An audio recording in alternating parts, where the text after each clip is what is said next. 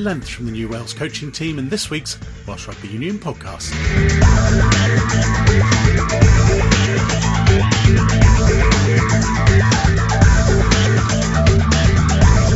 New head coach Wayne Pivac is clear about the objectives. We definitely want to evolve the game with the ball. That's something that we're going to try and do. That'll take time, and we look forward to that challenge. It's not all about fancy back play for forwards coach John Humphreys. I'd love to see us win a couple of games real dirty forwards. You have to have the ability to do both. You just can't go in with one way. we got to be prepared. We have an avenue to win the game. Of the WRU AGM sees Lisa Burgess become the first woman elected to the WRU board.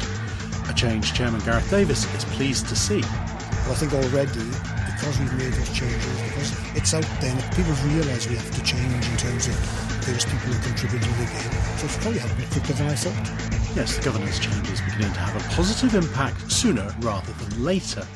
More from the WRU AGM coming up, but we'll start with the Wales Barbarians game. The women at lunchtime and then the men under new management for the first time. We'll hear from some of the new coaching team at length in this week's Welsh Rugby Union podcast, starting with head coach Wayne Pivac on whether the job is revolution or evolution.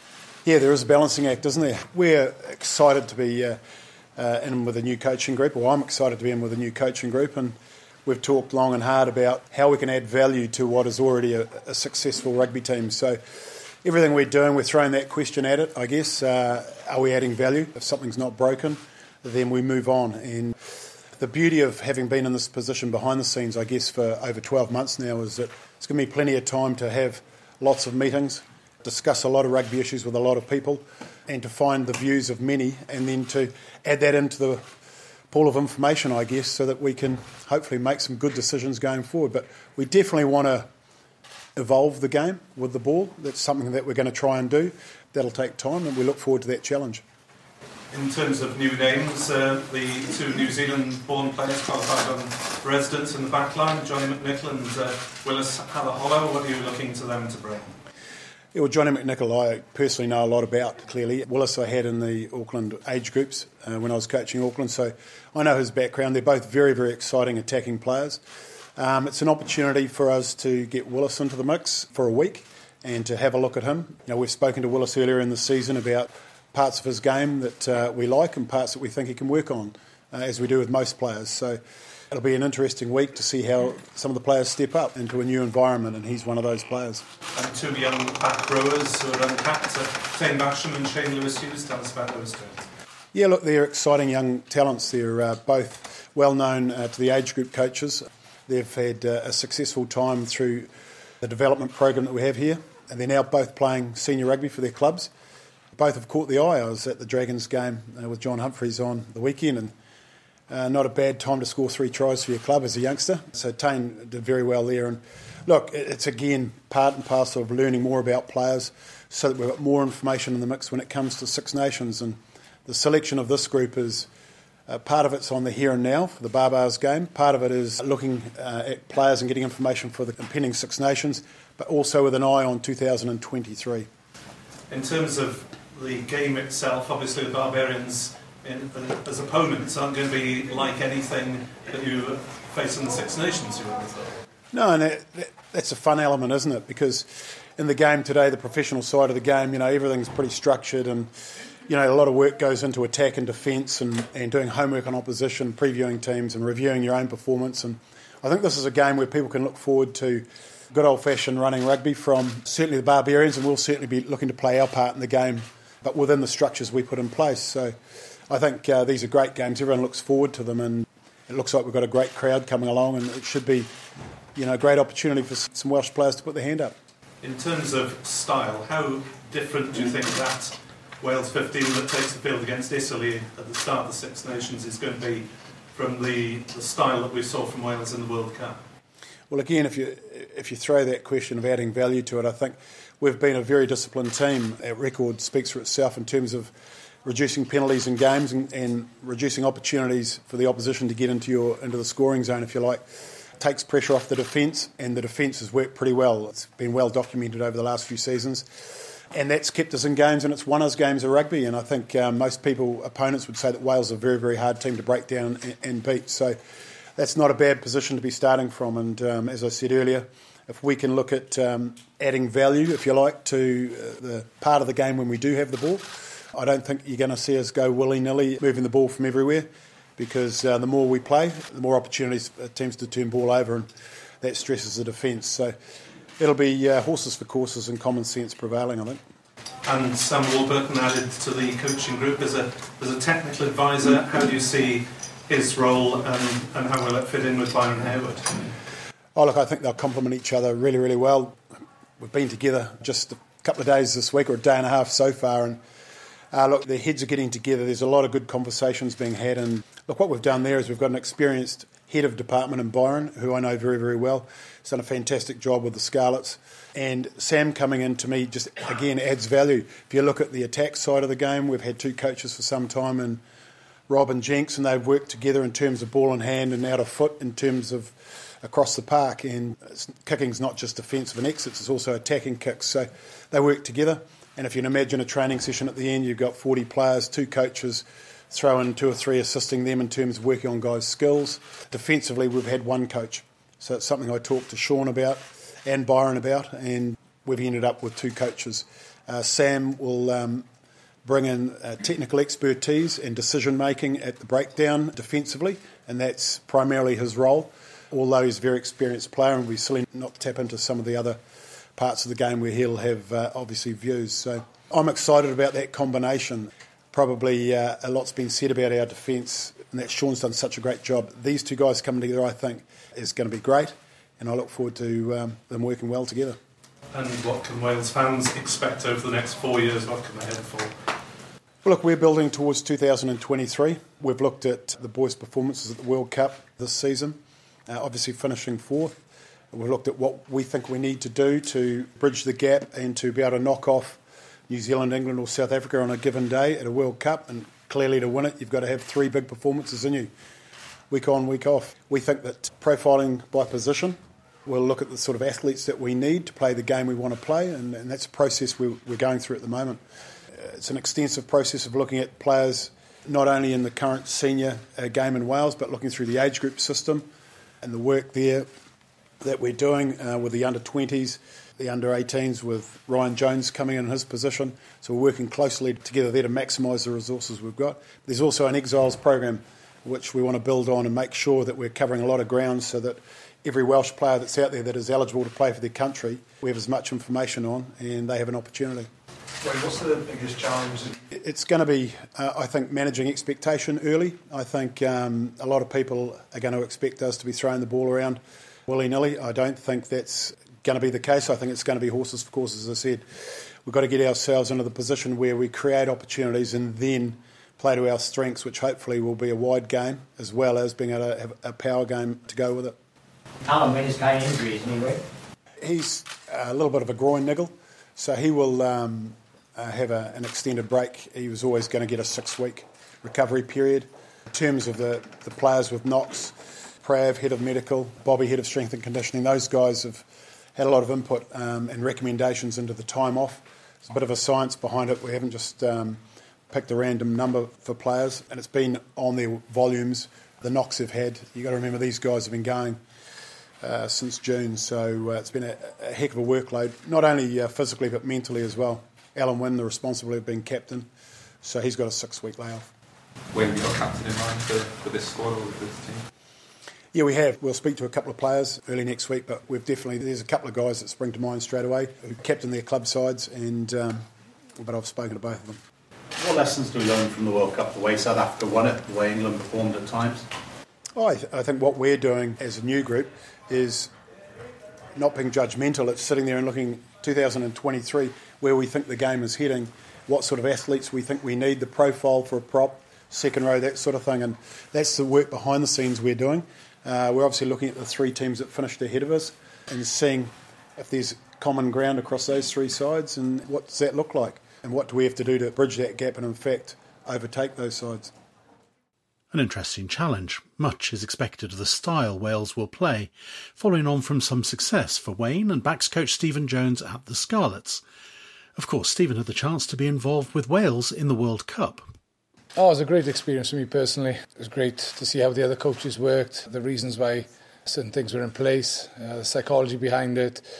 Great to work with new players, to see them in a pressure environment and how they cope. So it was just a wonderful experience, and obviously able to bring that back and feed that to uh, uh, some of the new coaches coming in. Worked with uh, Wayne for several years now.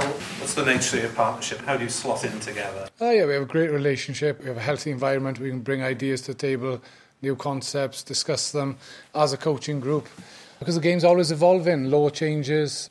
You'll be uh, try to be ahead of the game. So uh, uh, he's very open-minded, which is uh, it was great.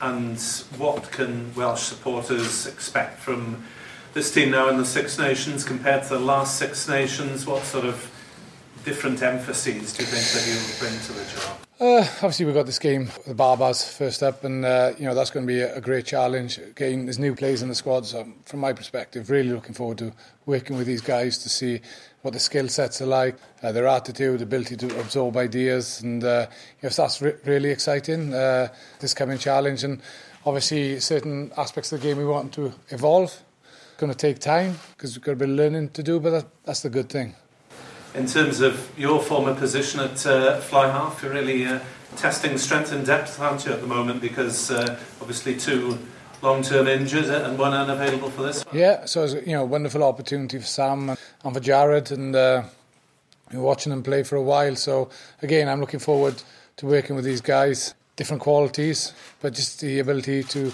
challenge them, see how they pick up on some concepts and uh, good weapons, aren't they? Good attacking weapons. So uh, that's an exciting prospect. To be able to have a good attacking game, we obviously got to get people into position early because uh, you've got to have options as a ball player and, and to be a running threat, you've got to have a lot of traffic around you. So that'll be first and foremost what I want to get with the team is making sure that people know their roles in attack and uh, you know that'll be my main focus. And then the good thing is is when we get people in the correct position ball players have decisions to make and then the challenge then is to make the right decisions. And you know that's what I'm looking forward to uh, working with next week. How do you evolve things during the Six Nations while sort of maintaining the importance of results?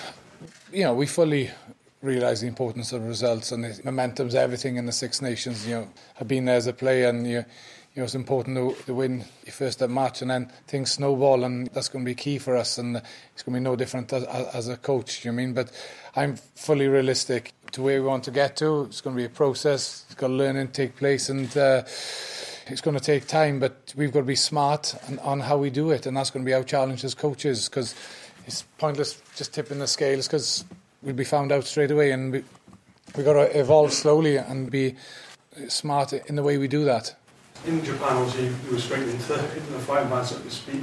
How much chance did you get to evolve the game plan while you were? Well, in fairness, uh, Gats was very supportive, and what you're up against in the World Cup is obviously time on the on the pitch. And uh, next week, the advantage I've had is I've been able to prepare a lot more. So some presentations will have you ready to go from uh, moment one. Know the individuals on the pick up and uh, uh, have conversations with, and uh, and know exactly what, what I want to do in the working week training. So from a preparation perspective, it's going to be totally different. But yeah, I'd like to evolve things. It's not just going to be one week; it's going to be a, a slow process. But that's the good thing. For the Scarlets, it maybe took a little while to to get everyone to work in the right structures and so on. Maybe most of the season. When when can Welsh fans expect to see a Stephen Jones attack? Well, we're obviously going to be working on things from day one, but obviously to be able to be smart and creative in attack and making sure everybody's comfortable on the ball and happy with the decisions, you know, it, it takes time. And uh, I don't know is the honest answer, uh, but we'll be working on it from moment one. When you look at the World Cup and, and rush defences and all the rest of it, you look at it and think, yeah, we can get around that, or is that going to be a problem? Yeah, no, it, it, I love it. Do you mean the fact teams are you know, defending different ways, where they're bringing huge line speed, where the wingers are flying up, as you said, to try and cut this off. You know, these are all problems we've got to learn to solve and uh, make sure we have the answers to. So we can take the space because ultimately a defensive team can't mark up all the space. Our challenge is to recognise where that space is and make sure we get the ball in our terms. And much of that will depend on the forwards under John Humphreys. So, what's he looking for from the players? There's a lot of boys who've been there a long time before, a lot of boys that I, that I know. What we're looking for, and, and people who can stand out athletically. And um, the people that are, that are coming that squad, they can stand out athletically. and uh, it's about you know can can their still skills transcend up, and all those young boys who've been named, we believe their skills can transcend up.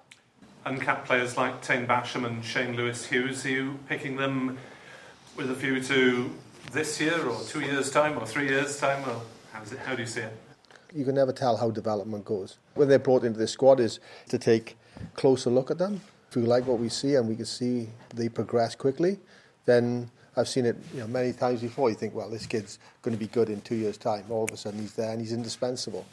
So, look, it's, it's exciting. Bit of a, a blow with losing Tomas Francis, though. Yeah, yeah. You know, he's played a lot of tests, been pretty key to, to Wales going forward. But it's an opportunity now to see the boys who are in. Can they take this? Can they start? Can they a regular spot? So that's what we're about. I think again, athletically, the boys we have there I think they can. Their work outside the set piece is excellent, but we need more at set piece. What about uh, the strength and depth of the front row? How do you see that at the moment? I, would want to see more. And I think what Wayne's talking about is is our relationships with the regions, with eight, under 18s, with under 20s. I think that's that's pivotal for us to develop that strength. That to me is is something that I need to work hard with. And I I've been around all the the forwards coaches, all the regions there, and, and I've been very, very impressed with them. I've been very impressed with how welcoming they are. So it's good. You know, I've really enjoyed that, you know, because I finished in June, so I've been working since this day with it. So it's just good. I think there's a lot of scope for improvement there. How would you compare those resources then with those that you had in your previous national job with uh, with Scotland? Two national, uh, so regional teams in Scotland, and then we had a, a big exiles program to try and fill that in. But this is, you know, it's, it's luxury. You've got four regional teams, four professional teams. So there's, there's a lot of resources. It's about how we go forward together with that. That's the key for us. Obviously, uh, being part of a, a national coaching setup at international level is great, but does it feel, you know, even more special coming back home? Yeah, yeah, it is. It's uh, I lived up in Scotland for, for seven years the feeling outside of where the, the rugby takes place is, you know, it's, it's not a massive rugby community. You come down here, you're surrounded by it all day, every day. And, uh, you know, you sort of enjoy that sometimes when you're up in Scotland, but then you also miss the how much it means to people. So I'm looking forward to it. You know, it should be should be a good ride. prepared for three million selectors for the next four years. Though. yeah, yeah. Uh, look, um, I understand. Uh, I stand all. I understand all that, and I understand what or maybe around the corner at times, but I enjoy it. That's what I'm about. So how have you seen the role of, of the tight 5 forwards evolve in the last few years and where do you think it's maybe going in the next few? For me, it's about athletes. It's about people who not just have moments in a game, but have moments that matter. And I think the front five uh, lay the foundation for, for the character of the team. And that's where I'm excited about. I think there's a lot of talent here. I think the front five, I obviously would as a, as a forwards coach, but they are fundamental to the success of actually dominating teams up front, and that's what we want to do. What you take out of the World Cup, the way South Africa won it, six forwards on the bench, the bulk they provided up front, are the lessons for Wales, or is it just a different? The way Wayne talked was about, you know, where's the game going? Is it going back to you're trying to dominate people up front? And I, I don't think South Africa went into that game and thought, right, we're going to dominate at scrum. That happened in the game, and they kept on going through that area. So for us, trying to get a type of game where we can win pretty and we can win ugly. Throughout our set piece, I, I feel that you know the foundations are good, but I reckon there's there's a lot we can we can get from that. I'd love to see us win a couple of games real dirty through the forwards. You have to have the ability to do both. You just can't go in with one way. These games are won and lost on very small factors in a game. You know, moments in a game that change the whole course of that. And, and we got to be prepared, no matter what it throws at us, we have an avenue to win the game. And I think Wales, right now, have the ability to win games. You know, no matter how it's going, how they're playing, they still find a way to win. We've got to build on that and, and go from there.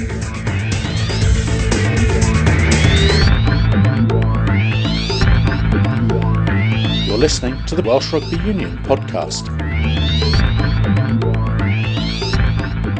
Another aspect of Welsh rugby going forward is the governance of the game, which has changed a fair bit over the last 12 months. Part of those changes has seen Lisa Burgess become the first woman elected onto the WRU Council and then the WRU Board. Chairman Gareth Davies welcomed the changes. We've been trying to change our governance over the last two or three years to more accurately reflect uh, society, more accurately reflect what's going on in the game.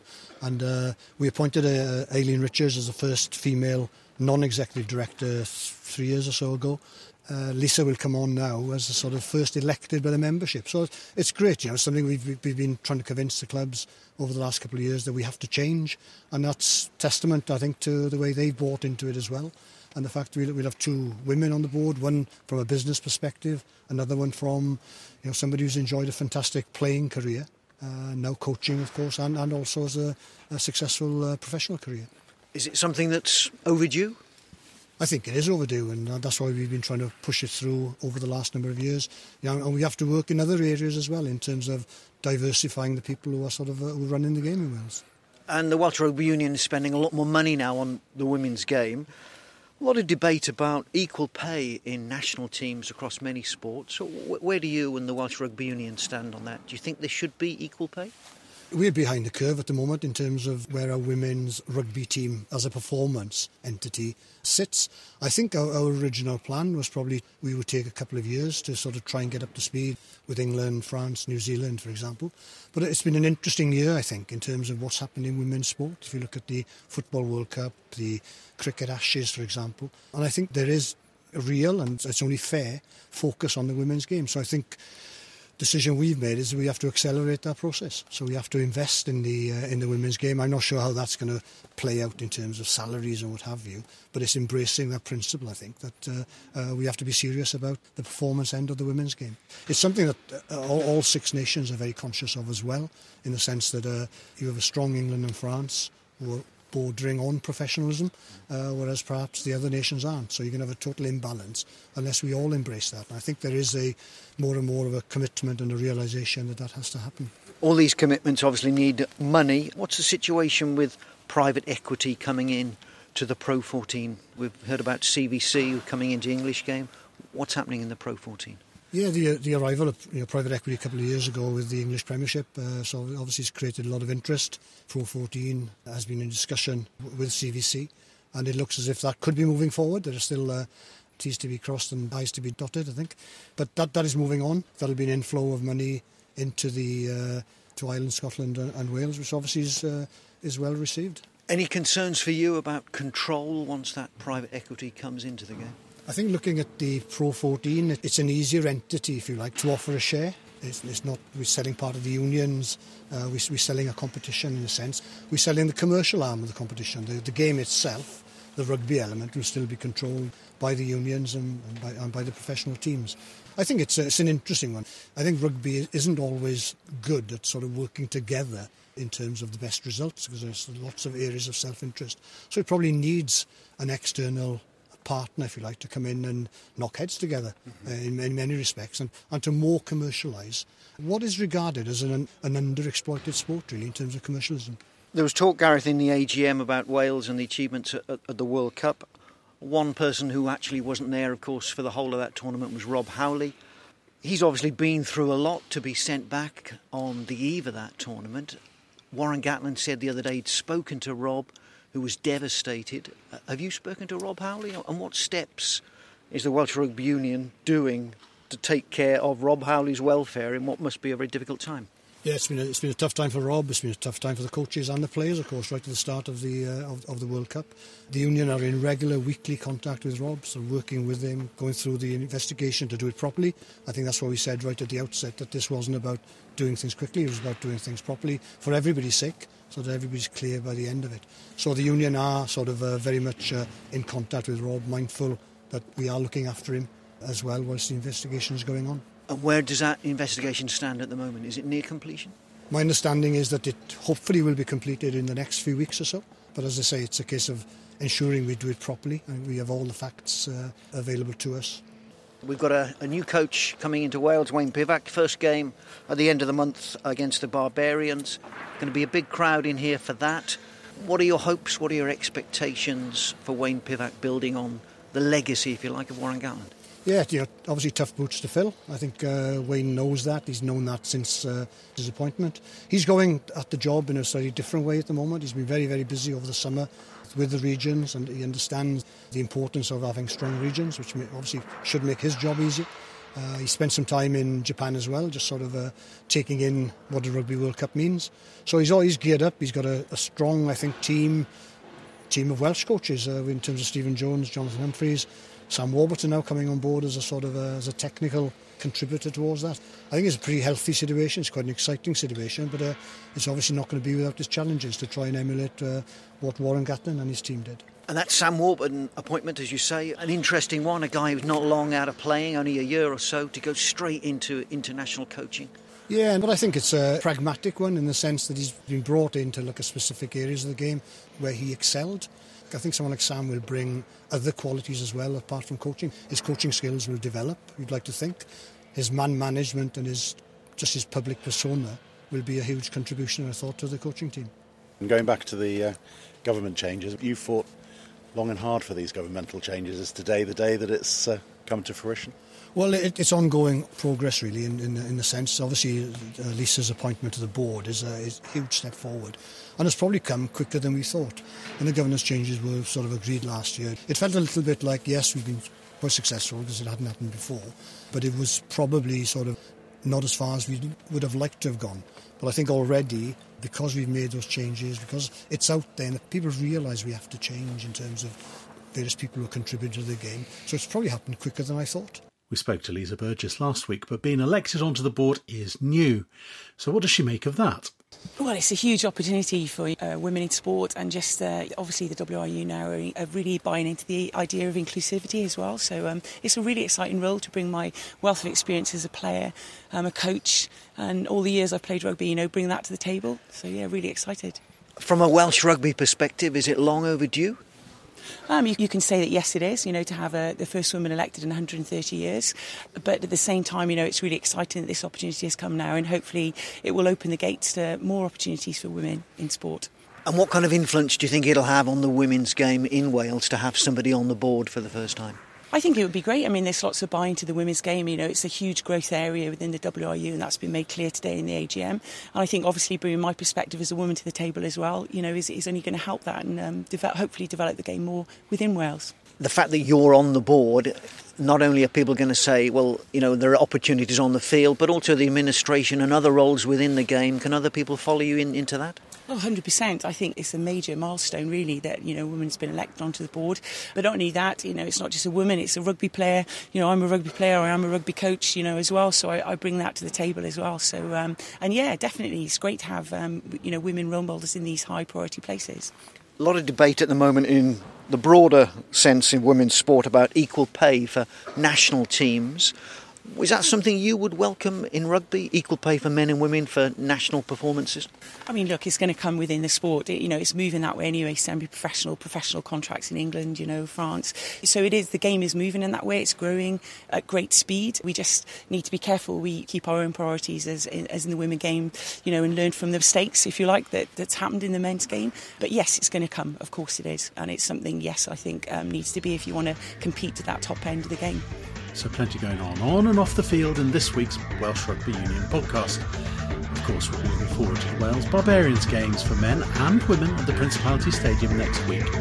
But until then, goodbye.